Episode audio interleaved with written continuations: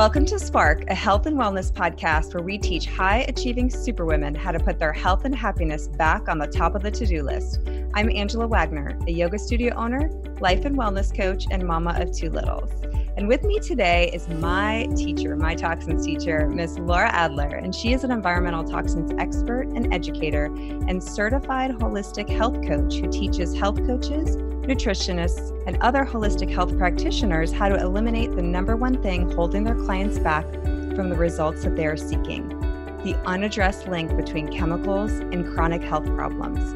She trains practitioners to become experts in everyday toxic exposures so they can improve client outcomes without spending hundreds of hours researching on their own. Combining environmental health education and business consulting, she's helped thousands of health professionals in over 25 countries around the world elevate their skill set, get better results for their clients, and become sought out leaders in the growing environmental health and detoxification field. Welcome. Thank you for having me. So I I've already introduced them to this world and if you guys haven't listened to I did a two-part series on why to detox your home and the first steps in how to detox your home. Definitely go back and listen to that or this one I think will be a little overwhelming and I think you need to do it in order. it helps. Yeah. So one of the things that I really want to talk about, and I touched on this very briefly, was obesogen. So let why don't you tell them your story on how you got into it because that directly links. Yeah, absolutely. So, as you mentioned, I am certified health coach. I came to health coaching after a whole other career that was boring and not fun, not worth talking about. So, you know, I I sort of sort of second round career got certified as a health coach. Um, didn't really know who I was going to serve or what I was going to be doing. Very new to having my own business, so kind of figuring it out. And I just said, well, you know what, I can help people with weight issues because like that's easy and I had a number of my clients who were seeking weight loss, lose the weight. They did all the things I recommended. Like I had really great compliance with my clients. And some of them lost weight and kept it off and they felt great. And then I had this like small handful of people that did all the things and like their weight wasn't changing at all. And I felt really frustrated in trying to figure it out for them because I, especially as a new health coach, I was like, oh, I really should figure this out for them or help them get to the other side of this journey that they're on for weight loss. And so I started looking into resistant weight loss and what what causes resistant weight loss. And that's where I really kind of cracked the door open on this whole world of environmental chemicals. And in that specific at that specific time was really learning about how um, uh, certain types of chemicals or certain chemicals can alter our metabolism in ways that either predispose us to gain weight or can you know alter our metabolism or change the way our fat cells are developing and that that has nothing to do with diet and exercise. It has nothing to do with calories in calories out. It was literally weight gain on a cellular level due to exposure to environmental chemicals and it just totally blew my mind. And that's really where i kind of started my journey in this space was it became very clear in doing that research that this was a huge missing piece in the conversation around health and wellness. I'd spent you know a year and $8000 in a nutrition program and i'd been you know personally immersed in the wellness space for a decade before that and this was kind of the first time the discussion of toxins was coming up. It wasn't included in any of my health coach training, my nutrition program, which to me struck me as like a kind of a big gaping hole in the conversation. And that's really you know that's that was in 2012 and i've been in this space trying to fill this education gap ever since. But like you said it was this discussion of these chemicals that were linked to weight issues that really sparked the start of this whole field of work that i'm in now. And what is really interesting is the research around obesogenic chemicals, as they're called, these chemicals that are linked to these metabolic disorders. The research into that has really just exploded in the time since I started doing the initial research. At this point was, you know, 12 years ago. So it's a giant topic. It's a giant topic. And I think it's a topic that most people don't know about. They haven't heard about this idea that chemicals can make us fat. And sadly, it's true. I know, and it sounds like a gimmicky. Can your shampoo make your you fat? You know, you're like, but it, but it can. You know. yeah, and it's you know, I think the reality is like a single time of washing your hair with shampoo. No, that's not going to make you fat. Not what we're talking about. What we're talking about is this chronic daily exposure to this wide range of chemicals. They're not all found in your shampoo that have this obesogenic effect. And then there's even a subcategory of chemicals under obesogens that are referred to as diabetogens, meaning these are chemicals that can lead to diabetes and insulin resistance specifically, but that sort of falls under the umbrella of these obesogenic chemicals. And, you know, in a single day, just by living our normal everyday lives, we might be exposed to dozens of these obesogens through the pesticides that are on our conventional foods through the cash register receipts and plastics that we're touching from you know getting bisphenol a absorbed through our skin or ingested the flame retardants the perfluorinated compounds nonstick chemicals phthalates residues of herbicides in our drinking water even things like nicotine so, you know, my hope is that people that are in the sort of women's health arena have long abandoned smoking, but that's not to say that we don't have secondhand or third hand exposures to nicotine, things like high fructose corn syrup, MSG, even things like air pollution. These are all linked to these obesogenic effects where they can really mess with our metabolism and mess with the way that our body regulates fat cells.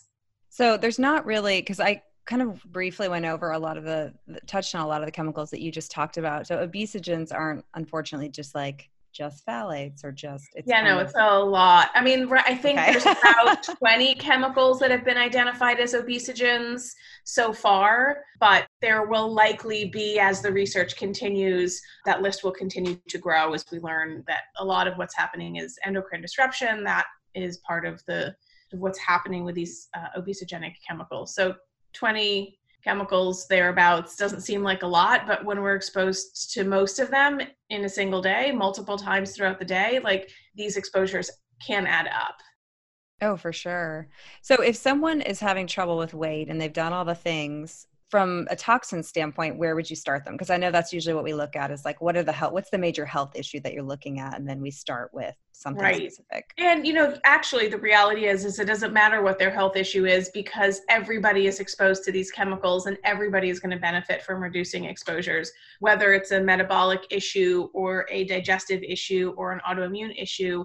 From a practical standpoint we're all starting at the same place we're all starting to start phasing out or ideally starting to phase out these exposures in the home. So, you know, I really like to start with what are the easiest things for us to change that don't have a lot of there's not a lot of expense behind it, it's not expensive, there's not a lot of big barriers to accomplishing the, the change. You know, I think a lot of people think, oh my God, it's gonna be so expensive, I'm gonna have to do all these big hard things. And I I want to sort of I like to dispel that because in some instances the action steps that we take are not only easy, but they're free and they're great. So the first thing is if you have this is the easiest intervention. If you're using, if people are using um, home fragrances and scented candles and Febreze and those like stick diffusers and incense or any kind of room sprays, those chemicals, uh, the chemicals that are in those products, often contain phthalates and certainly contain other chemicals,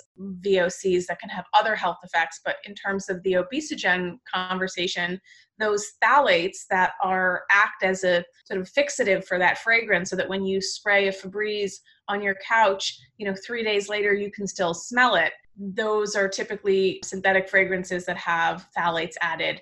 And so just stop buying them, throw out what you have, and just don't buy them anymore. And that actually saves you money. You know, what people don't realize is that all of those products are really heavily contributing to the amount of indoor air pollution that are in their homes and that goes double for things like cleaning products that are heavily fragranced so it's just a sort of a low hanging fruit thing to change to just ditch those things, stop buying them, save yourself some money, and you won't have to worry about it. I think from there, one of my big non negotiables is really emphasizing organic food whenever possible, as much as your budget can allow. That, that to me is a non negotiable because so many of the pesticides that we're finding as residues on our food are either obesogenic chemicals or they're carcinogens or they're neurotoxins or they're developmental toxins or they're endocrine disruptors. And so we don't want to be exposed to any of those things. And I know that you know a lot of people when they're looking at budgeting their food dollars they're going to turn to something like the environmental working groups dirty dozen and clean 15 list. However there is some new research that hopefully soon i'll get up on my website. There is some new research that kind of blows the methodology of that rating system out of the water and kind of renders it a little bit obsolete, which is frustrating because so many people are like, Dirty Dozen, Clean 15. And it is a way to prioritize their spending dollars. However, that methodology that EWG uses, it doesn't take into account the relative toxicity of the pesticides. It's just measuring the amount of the pesticide. And there is a 6,000 fold difference in toxicity between the highest and the lowest pesticide. So even if we're looking at a clean 15 that has a really tiny amount of this one pesticide, and you've got a dirty dozen fruit or vegetable that has like way higher levels, if the tiny amount here is six six thousand times more toxic than those other ones, then that clean 15 one is actually worse. And so it's part of the learning process is like, okay, we think this is a good rating system. The more we learn, we go, eh, maybe that's not the best rating system, which is why organic food for me is a non negotiable. Like, as much as humanly possible that you can afford, let's emphasize that. It really helps dramatically reduce what we're being exposed to. Um, I know I talked about this in my classes with you, Angela, but there's been a number of studies that show that when people go from eating a conventional diet to a mostly organic diet, complete, you know, mostly organic, not even 100%, they can drop the levels of these circulating pesticides by 80 to 90% in three to five days. So it's a really fast draining of the bucket that will get these chemicals out of our bodies. Um, and then we just have to emphasize not continuing to refill the bucket now that we've emptied it. So that's why, you know, I really emphasize organic. So getting rid of fragrances and organics are sort of the top two places to start um, that are easy. Yes. Okay. I know. And the first one is is sometimes so hard for women. I know it's like when I first listened to you on a podcast, which is how I found you. I was like, "What? What do you mean, my candles? Like, I can't. What?" yeah. yeah. I said to somebody the other day in a Facebook message, I said, "I'm very often the bearer of bad news. It's an occupational hazard. However, my hope is that this information is empowering for people and not just Debbie Downer, because you know the good news is." that even though in light of all this bad news we can move the needle on these exposures um, in meaningful ways by practicing avoidance meaning avoiding exposures that's really how we need to look at these environmental toxin exposures is what can we start reducing our exposures to yeah. So when did this cuz I don't remember when we finished CERT course. I guess it's been a little it's been a minute, but cuz that research wasn't out then yet, was it? Yeah, that was that information wasn't out at the time. And in fact, I first heard about it just a few months after our course finished was learning about that and was kind of waiting for more information to come out because i just kind of had a, a teaser of like what is the what's the scoop on that? And so i'm you know getting ready to kind of dive into looking a little bit more closely on that at that research. But again this is really why like let's err on the side of caution. Let's prioritize organic. That's especially true for any dairy products. If people are consuming dairy and any animal products uh, making sure that they are pastured grass fed organic if possible across the board because these animal products can really bioaccumulate a lot of the toxins that are in our environment. And many of those toxins, like the pesticides and DDT, which even though it was banned in the 1970s, is still actually present in the environment because it's persistent and it doesn't break down. And so it still kind of sneaks into our bodies. And these are all obesogenic chemicals. I think the other thing that's important to mention is the biggest impact that these obesogenic chemicals have is when people are being exposed in utero. So that really changes the programming of the development of that child so that that child is predisposed to gain weight in a way that maybe the parents aren't experiencing themselves even though they're the ones that are being directly exposed. So for people that are have children or are planning on having children, like this is the most vulnerable population across the board, whether it's obesogens or neurotoxins or any of the other categories or classifications that we're looking at. That is the most delicate, sensitive audience. And that means that the woman who is, you know, prior to conception, ideally is really looking at cleaning up her environment and then staying as toxin free as possible during her pregnancy and afterwards is so key. But that doesn't mean that adults, meaning people who are like long out of the womb, aren't still being affected by these obesogenic chemicals. And the example that I like to give is everybody knows somebody who was put on some kind of pharmaceutical medication, an antidepressant, or even some types of antacid medications like Prevacid and Nexium. That we, it's well established that a lot of medications have weight gain as a side effect. Like you can be of normal weight, get put on an antidepressant, and then within three to five months, like you start putting on all this weight that you're like, I don't, I don't understand what's happening. That is referred to as chemically induced weight gain. And those pharmaceutical drugs are tr- triggering this change in the development of our fat cells that's now ordering the production of more fat cells and is changing the volume of fat that a single fat cell can hold and so again that's cellular weight gain that has nothing to do with what people are eating or how much they're exercising. And a lot of these environmental chemicals behave in the exact same manner as those pharmaceuticals by turning on this trigger in the body that's basically saying you know let's go make more fat cells. Let's make the fat cells that we already have bigger. And it just changes the the marching orders of our stem cells. And is that's how we as adults can be affected by these chemicals so, and then we have a really hard time losing that weight. So, it's super important, regardless of your age, regardless of where you are in life, to start looking at what can we do to start reducing our exposures to these chemicals. Wow. Yeah, that's so fascinating. Oh, okay. Every yeah. time I talk to you, I'm like, oh, more good and more good news. No, I'm just teasing. Um, yeah. but I will say, like, I mean, and like you say, like we always joke that we're the bad news bearers, but like I love your message. It's always so empowering. And the thing that I always like to tell clients is like, this is actually something that I mean, some of it, the the cost part is probably my biggest struggle. You know, like yeah. shifting all my makeup and all that stuff was really expensive and organic. You know, every time I go to buy the five dollar gallon of milk, I'm like, oh, but I just think about and now I know too much, right? So like I'm never yes. gonna make a decision. But well, that's why I say you can't unlearn this stuff. Like once you know, you can't like be like, oh, whatever, neurotoxins.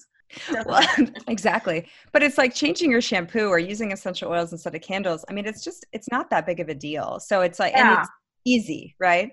And when we're asking people to change their diet or to take on meditation or to change their evening routine and stay off their cell phones, like to do all these things to optimize their health, there's a lot of built in emotional attachment to those things. You're like, oh, you can tell me I can't eat chocolate cake. I hate you. Like, there's all kinds of that stuff where there's a lot of emotional attachment. But when we're looking at like the container that we store our leftovers in, or whether or not like we're using a scented candle versus an essential oil there's less emotional attachment there i don't say there's none because things that evoke fragrances evoke a very strong memory trigger for people and so there is an emotional component there but it's not the same as asking somebody to start doing yoga for the first time. Like getting over that hump is really hard for people especially with when we're asking them to make dietary changes. So the, in comparison a lot of these changes like are not that big of a deal and people sometimes love to embrace those ones first because they start to feel like they're doing something for their health mm-hmm. that didn't require a lot. Like if i tell everybody go home or start throwing like go through your home and take all those scented candles and the plug-ins and the air fresheners and those reed diffusers doesn't matter if they say they're natural like they're not it's garbage throw them out because you're going to dramatically improve the quality of your indoor air and reduce exposures to these chemicals that you're literally inhaling and that are entering your bloodstream with every breath that you take. Like, go do that. Go do that. It's not, a, and then feel good about doing that. And then don't allow those things to come back into your home. So yeah. I think that, you know, in a lot of cases, making changes in this space is actually easier for people I agree. It's fun. I have a funny story. I went to Chicago this summer with my family and we rented an Airbnb house. And I walk in and I was like, Ooh. oh no, there is Febreze plugins. Like I was just like, I was like, John, I can't. Oh my God. I, I literally started panicking. He's like, what is going on? And I, I found five. I went in like, five. Can you imagine this house? And I put him on the back porch and he's freaking out. He's like, You can't touch those. I was like, Oh, I am not staying in this house for five yeah. days with these things. I start opening the windows. It's super hot. My parents like, What is wrong with you? I'm like, Do you guys not smell that? But once you get it out of your home it's like how did i ever live with that potency you uh, know uh, yeah you know i think it's um it's the same thing that happens like our, our sense of smell palate changes and the way that our taste palette changes mm-hmm. when we stop eating highly sugared, highly salted processed foods. And people, you know, that's why people who are eating that like highly stimulating high salt high sugar high fat food junk food when they go to eat a vegetable they're like just as bland. It doesn't taste like anything. It's like okay well because your taste buds have been completely blasted by all these synthetic chemicals and those foods have been manipulated in ways that will tell your brain like yes yes it just lights up your brain that it becomes addictive. And then regular food is very bland but eventually after you've been away from that food long enough, you start to, your palate shifts and you're like, you start to appreciate the subtle flavors and the differences in fruits and vegetables that you couldn't before. And then going back and drinking a soda or eating processed food, it's so salty and it's so sweet that you're like, well, how did I ever eat those things? So it's the same thing that happens with our sense of smell. Um, you know, I didn't really think about this stuff before, but as soon as I started taking these things out, I actually became more sensitive to these smells. And I think that that is actually a good thing because it's your body sending you a signal that, like, I don't like this. And you were, we were so inundated prior that we were like ignoring these messages of our poor bodies screaming out. We just learned to ignore all those messages. And now that we have quieted the noise when we are getting an exposure to a fragrance like that, whether it's an Airbnb or in the back of a taxi or a, a Lyft or an Uber, which are the worst. The so bad. Oh, especially so because Lyft encourages their drivers to use these fragrances and plugins and pretty much every Lyft I've been in that has one. Have you told them? Oh yeah. I mean, I can't help it. I can't. I mean, I don't look. I I'm not going in there and being like, you know, like wagging my finger at them. But you know, I ask them politely, hey, do you mind unplugging or putting that in the glove box? Like I'm extremely sensitive, and in fact, more people are sensitive, becoming more and more sensitive, and all these and like you sitting in your car all day are mm. actually not doing yourself any favors health wise because these contain chemicals that really mess with your health. And then people are always like, wait, what? Yeah. And then the whole rest of the car ride is talking about that. And there's definitely been a few Lyft drivers that I've been able to convert who've like literally thrown them out at the destination. They're like, I'm done. And I'm like, I love it. yeah. So it doesn't happen often, but it does happen. And then the other and, ones are like, this crazy lady that I picked up today. yeah, it's all right. I mean, you can't, you know, I'm not here to proselytize this message. I'm just here to educate and empower. And some people are not going to be receptive to that. And that's okay. I mean, ideally, everybody would be receptive. But I think, you know, the reality is that we're not here to shame anyone or to finger wag or you know to tell people all the things they're doing wrong. It's really about like let's what can we do better now that we know? So it's like know better do better concept. Yes. Okay so that's a great pivot because i want to pivot to how do we know better? Because i've been you know mm-hmm. as i've gotten this conversation out there there's a lot of people that are like well where are the studies to back this up? Or how do we really know this is true? And how is it that this is legal and the government has our back? And you know obviously like without going into the whole government conspiracy theory you know because yeah. you obviously know this so in depthly we studied it in cert course but what can you share with the audience if people are sort of like hmm i don't know so there's a lot of layers to that. The first that I'll say is the federal policies that we have that regulate chemicals are extraordinarily weak And so they don't do a very good job of regulating chemicals in commerce. The single piece of policy that we have that is responsible for the regulation of chemicals in commerce, the Toxic Substances Control Act, was first passed in 1976, and it took 40 years for it to update, to get an update. And in that time period, we've just been, you know, dumping tons and tons, hundreds and thousands of more chemicals in the marketplace each year when that law was passed in 1976, there were already 62,000 chemicals on the market and they just got a free pass, meaning they didn't, there was no testing or safety requirement. They didn't have to pass any tests to make sure that they didn't cause harm to humans or the environment in any way. And so, even if we just took that little fact, knowing that we can't say oh the pro- chemicals in commerce have been tested for safety because literally 62,000 chemicals because that's the number that was already in in circulation in 1976 they were just got to just they went right under the rope. And then for 40 years the rope was like really pathetic. It was like a piece of string. There was no rope. So chemicals did not require safety testing prior to going to market which meant that a lot of the chemicals that are used in the consumer products that we buy and use every day have never been adequately tested for safety, if at all. So there's, you know, approximately 84,000 chemicals registered for use. A new EPA analysis, I think it was earlier this year, late last year. Finally, for the first time, this is a good snippet to share about how crappy our chemical regulation is. Literally, for the first time ever, the EPA was like, huh, we should actually probably find out like what chemicals are actually being used versus are registered because they didn't know. They had no idea of how many chemicals or what chemicals were being used. And so, according to that analysis, there's about 40,000 chemicals that are actively being used in commerce, and the vast majority of those have never been tested for safety. They have no safety testing data, and it was not required. And so that's important for people to know because we can't just assume that like these products wouldn't be for sale if they weren't tested by our government bodies because that they just haven't been tested. And it took 40 years to update our chemical policy. It got a little bit better. It's still not the greatest.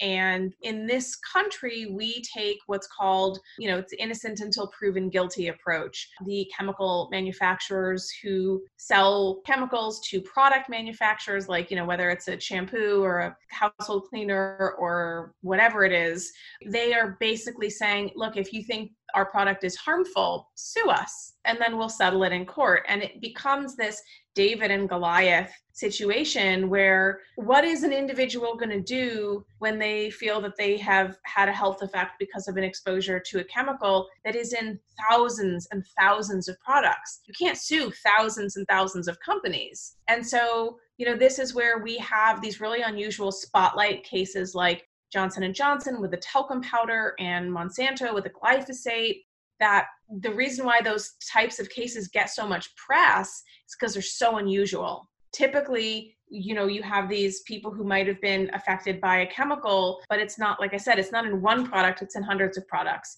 so you can't then sue a company and say your product made me sick because that company is going to go, my product, you're using all these other things. It's not us, it's everybody else. And so the system is set up to have the favor fall always on the side of the um, industry and not on the side of the individual, which is a real problem. And again, which is why these spotlight cases that I, I call them that make such big headlines because they're so rare and they're so unusual for a company to be under the thumb of in the spotlight i should say because of a chemical and in the case of johnson & johnson it was talcum powder and their baby powder and that's one specific product and they're the primary maker of that product like yes there's generic but there's not like tens of thousands of brands of talcum powder johnson & mm-hmm. johnson is kind of the main one so they're and they've been marketing and selling this talcum powder for decades same thing with glyphosate there's only one company that makes glyphosate and so that's an easy single target for an individual to sue. But the system is really designed to protect the industry and not to protect the consumer.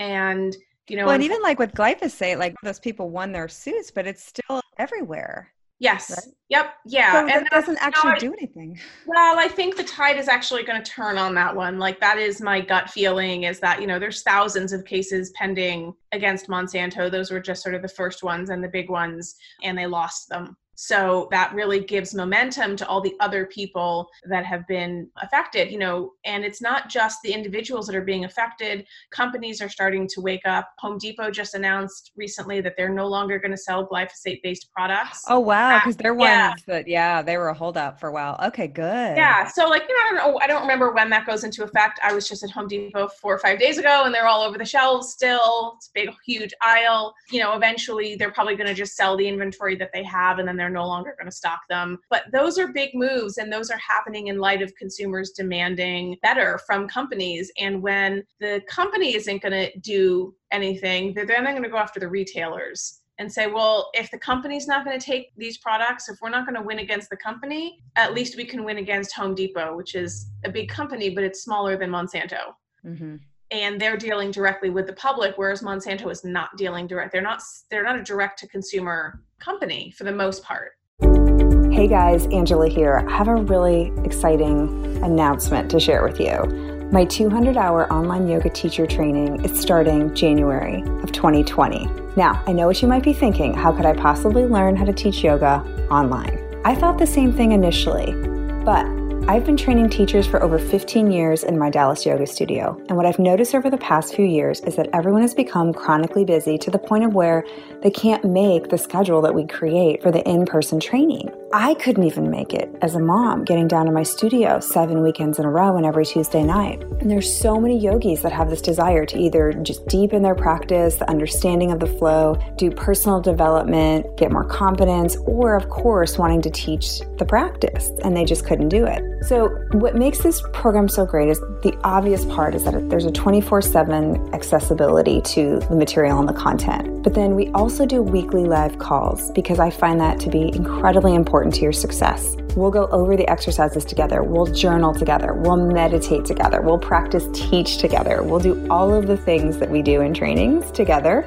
and you'll meet people from all over the world, which is very cool. You can do it from anywhere, so if you travel, if you're on vacation, if you get relocated, it doesn't matter. It's not going to affect your training and your ability to get your certificate. Everything we do is recorded, including the live calls. So it's really a win win for everyone. So I invite you, if you're just curious, go to my website, angelawagner.com, click on yoga. I just rebuilt the page with tons of information, testimonials, frequently asked questions, pricings, the $400 discount that you'll get if you sign up before the 15th of December. And if you're still not quite sure and you want to chat with me personally, we can set up a 20 minute clarity call. That's also on the website. You can book it straight there, get on my calendar, and we can just chat together and see if it would be a fit for you. So I hope you'll join us. So if someone says to you, well, that the EPA is supposed to protect us, why are the laws not protecting us? What do you say? Because there's a tremendous amount of industry influence is the simple answer to that question you know we have lobby groups. The chemical lobby is one of the largest lobby lobby groups in existence. And all of these large industries whether it's you know fracking or coal or the plastics industry specifically they're all unfortunately and this is you know I, I get so annoyed by so much of the conspiracy theory vibe but the reality is that when you actually look into a lot of these conspiracy theories they're not theories they're real. And we have a lot of elected officials in Congress, in the Senate, that have accepted hundreds of thousands of dollars from chemical industry lobby groups and energy issue, you know, farming industries, the meat industry, the dairy, whatever it is. Um, they've accepted hundreds of thousands of dollars. And so, regardless of what their constituents might ask them to vote in favor of or vote against, they've basically been bought and sold by industry. And you know we have a huge issue in this country because of that. And i think that's why we're seeing all of these um, really weak federal policies in place. And what's happening because we have these weak federal policies is different states around the country are starting to enact policies of their own that are more strict than what, for example, the EPA or the FDA might enact. And that's actually creating a, a really complicated system of commerce because if you want to sell a product in Washington state or in Oregon or in California or in Michigan or in New Hampshire or whatever, the laws are all different. And so, interestingly, the chemical industry was one of the companies that was behind the recent update to the Toxic Substances Control Act that happened in 2016. But they were pushing for you're not allowed to have a state by state law, and we just want a slightly weaker federal law so that we can continue to get away with what we want to get away with. But we want to really pressure this patchwork doesn't work for us, is basically what they say. And I get it, like, it doesn't work. But it's because our federal policies are too weak to actually be protective of human health. And I think the other angle to look at this whole topic, which isn't about a conspiracy or you know big government big industry conversation is that all of our regulatory decisions about chemicals come from toxicology research and unfortunately, toxicology research is using a fairly outdated model of analysis when it comes to a lot of the chemicals uh, that we're being exposed to, in particular, these endocrine disrupting chemicals. So, toxicology is really looking at like what are the big doses that we're getting, these big exposures, and then we're going to kind of factor out like you know a bunch of amounts that are much lower factor in a margin of safety and then we're going to call that safe even though we're not actually going to test that level or anything below that level. And so toxicology is not really testing the real world levels of exposure that we're getting, which are these teeny tiny parts per trillion, parts per billion levels of chemicals in our shampoo, in our scented candle. And traditional toxicology goes, oh, the dose makes the poison, those parts per trillion levels don't matter. But in fact, that they do, at least when it comes to endocrine disrupting chemicals. And so our regulatory decisions are being based on partially flawed science. So we have that gaping hole in this whole conversation about like the products should be safe if they're for sale. It's like, yeah. well, our policies aren't regulating them correctly. and then the data that we're relying on to create those policies is also flawed. So we've got a lot that- of layers of problems here. I know. Would you say that in general the studies are funded by industry so that's yeah i mean i wouldn't say in general. I think that definitely there are certainly are studies that are funded by industry and i think we have to take all of those with a grain of salt um, because there is a very long history of industry suppressing research that is, does not paint them or their product in a favorable light. So they will suppress information they will go so far as to you know attack scientists that speak out against their products. We've seen this happen over and over again.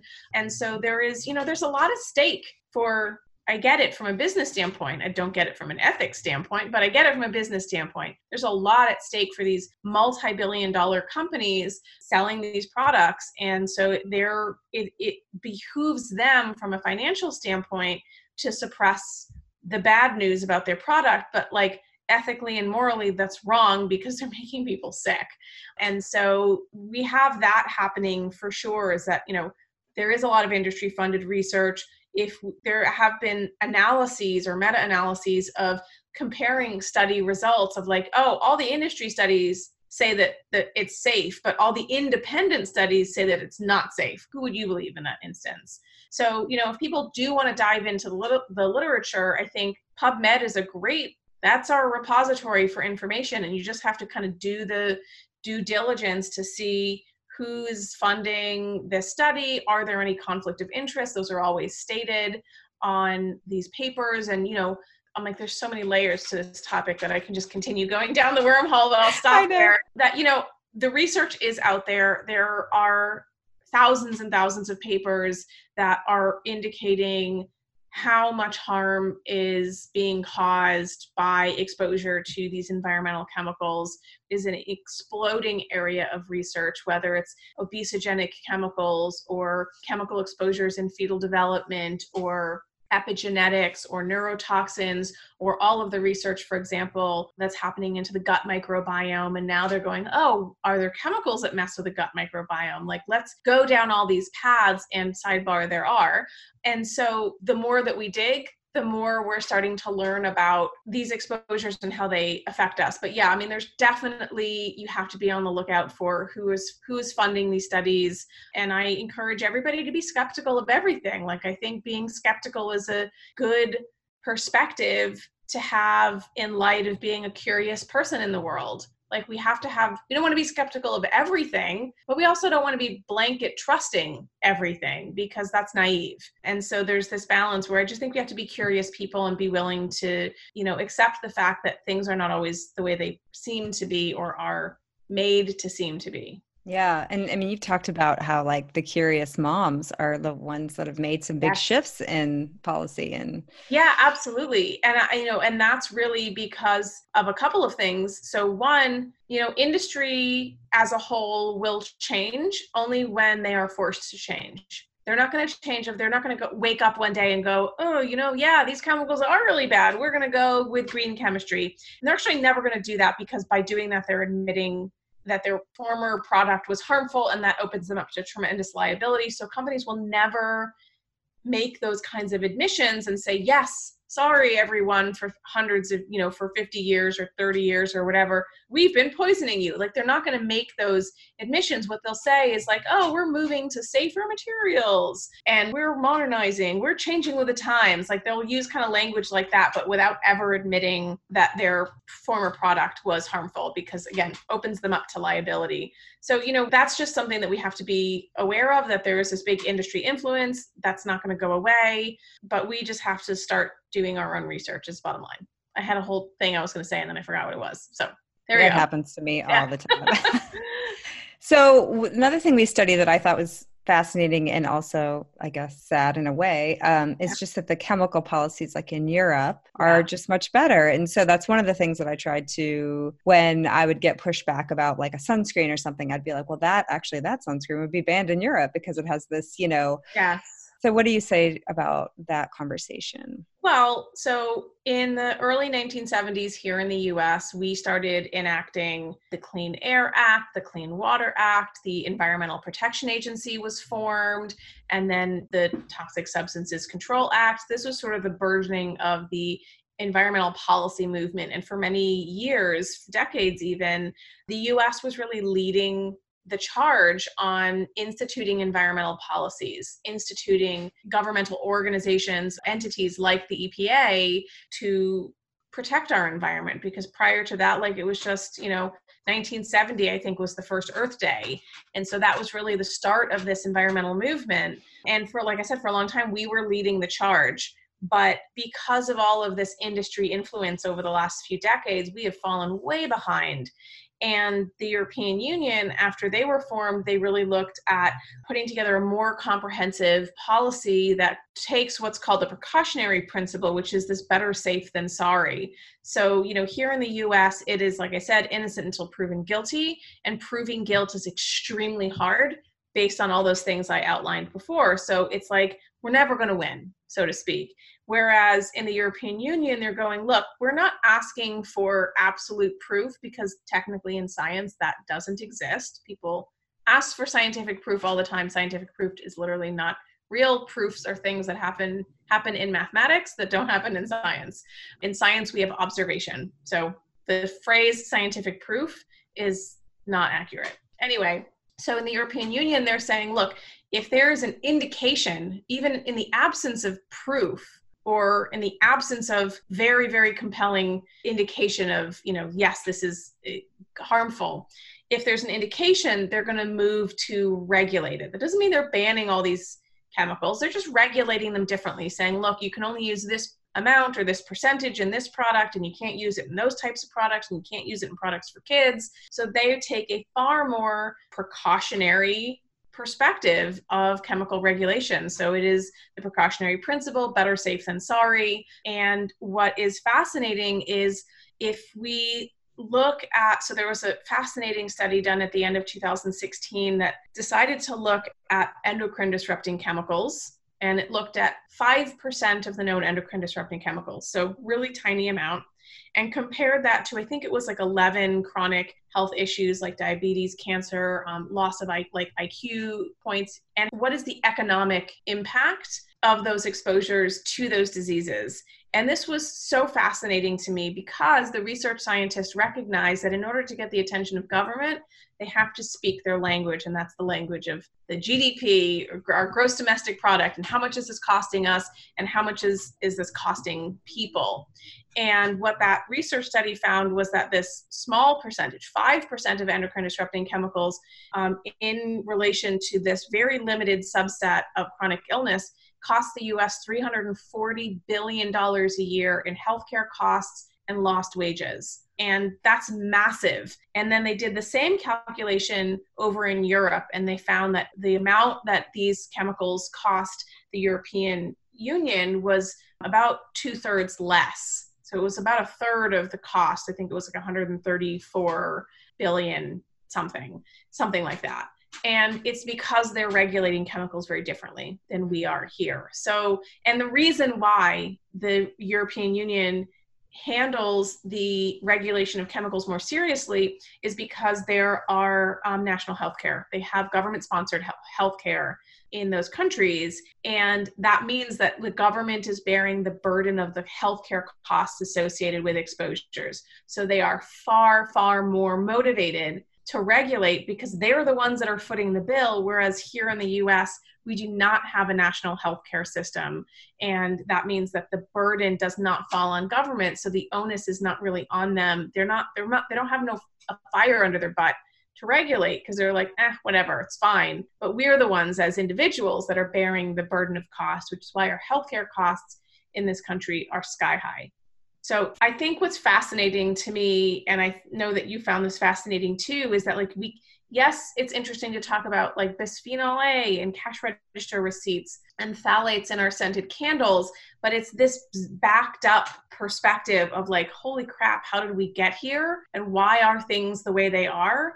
Like that's very um, paradigm shifting for people when they start to see the world through this different lens of like, these things aren't regulated and we're not being protected, and it's because of these policies and this approach to healthcare.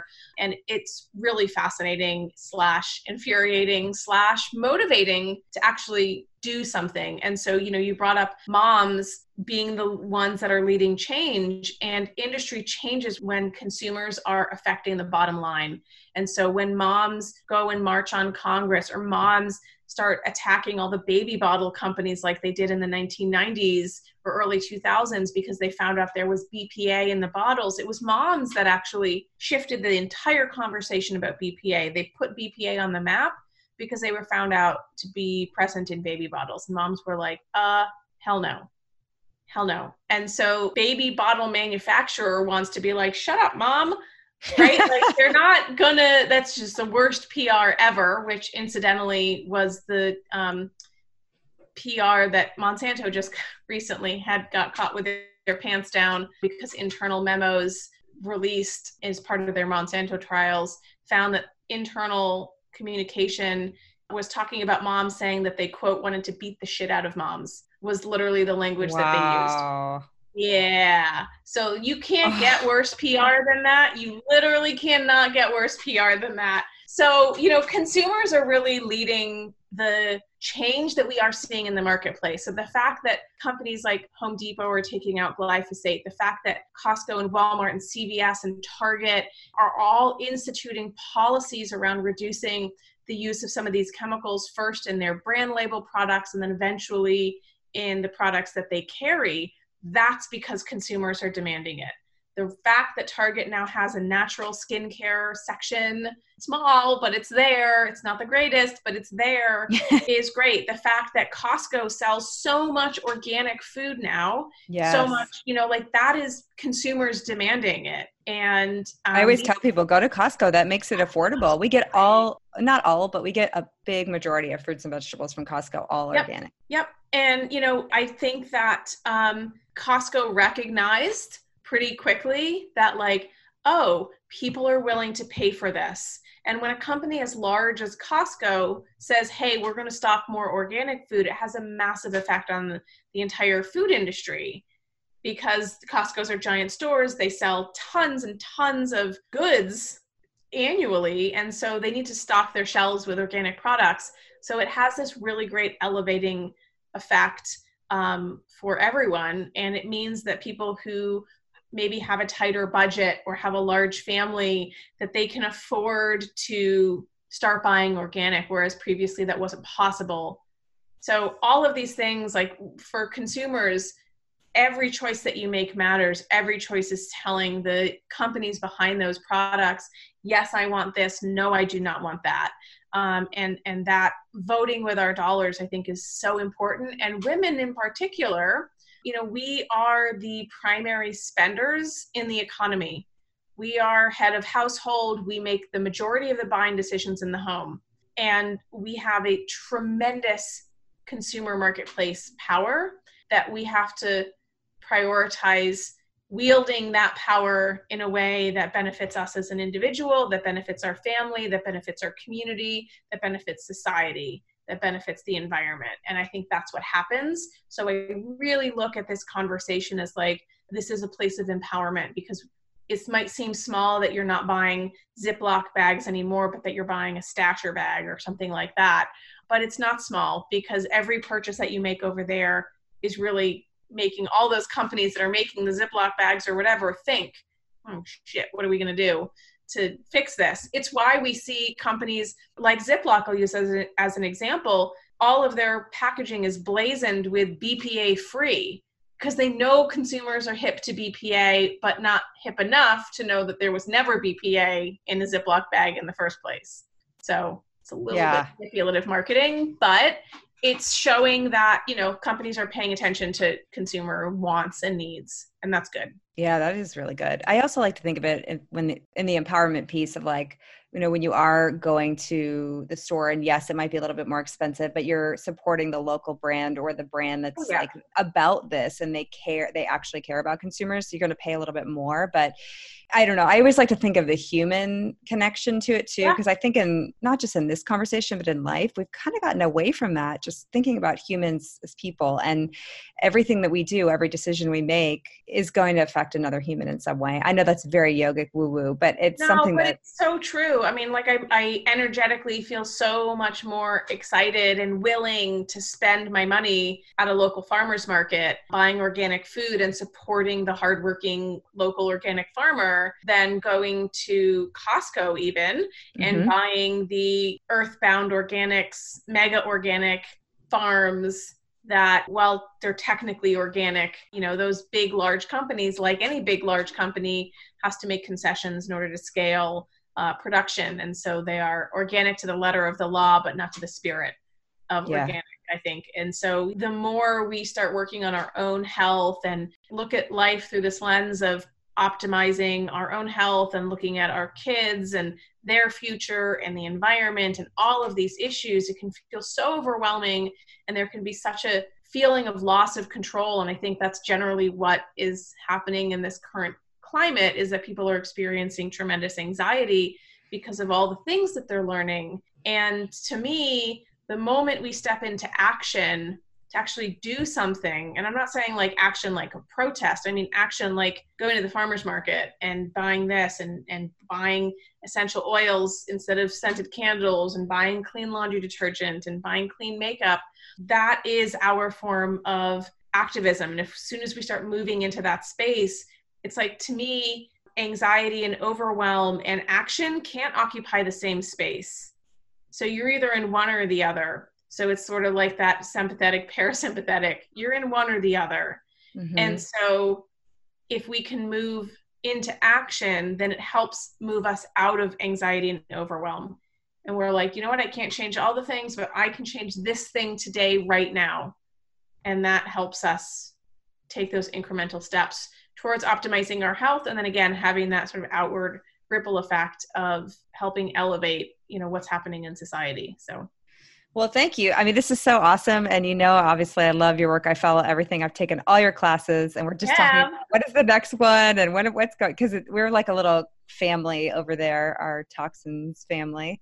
So, what are you up to now? Where can people find you? People can head over to my website, which is laraadler.com. They can find me on Instagram at environmental toxins nerd.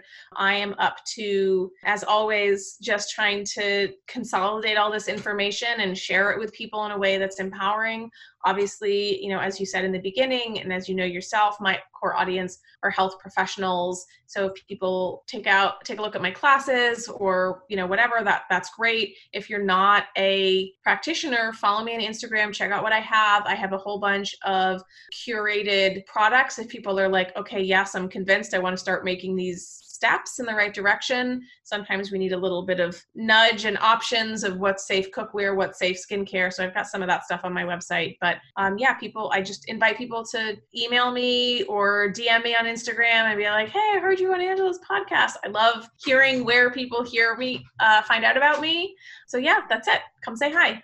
Yes, I know. I found you on a minimalist podcast, and I remember you in class yes. saying, "Oh, I was on a minimalist podcast. No one heard me on that." And I'm like, "I did." so it's so it, it's such like you said because it's a topic that not many people know about. It's like yeah. it's new to almost everyone, right? So yes. you you could talk about it almost anywhere, and you're going to find people interested in it. Yeah, completely, hands down. That and I think it's more important than ever. I think this is a problem that unfortunately is only going to get bigger as we learn more about it. And so to get people in on as soon as possible, making these changes in their homes, you know, for some people, there may not be a dramatic shift. They notice for other people, they might start seeing, oh, I can breathe better. I can sleep better. I have more energy. It's different for everybody, but like everybody should start doing this stuff. Yeah, for sure. And if you didn't listen to what we said in the beginning and listen to the two podcasts that we did before, please go back and listen to them now because we got into some of the like really in-depth conversation that if you don't have some of the basic steps could feel overwhelming. So I'll walk you guys through that. Well, thank you so much, Lara, for being here. This was really fun for me. Thank you all so much for listening to this episode of Spark. If you have a few extra minutes, please do an act of kindness and leave us a review on iTunes and share this episode with your friends. It helps us to get the word out. You can find the show notes at angelawagner.com and you can find me on Instagram and Facebook at the Angela Wagner. And we'll have all the links that we mentioned in the podcast as well as how you can find Lara all in the show notes. Remember this week to take the time to give thanks, raise a glass, and discover what it is that sparks you.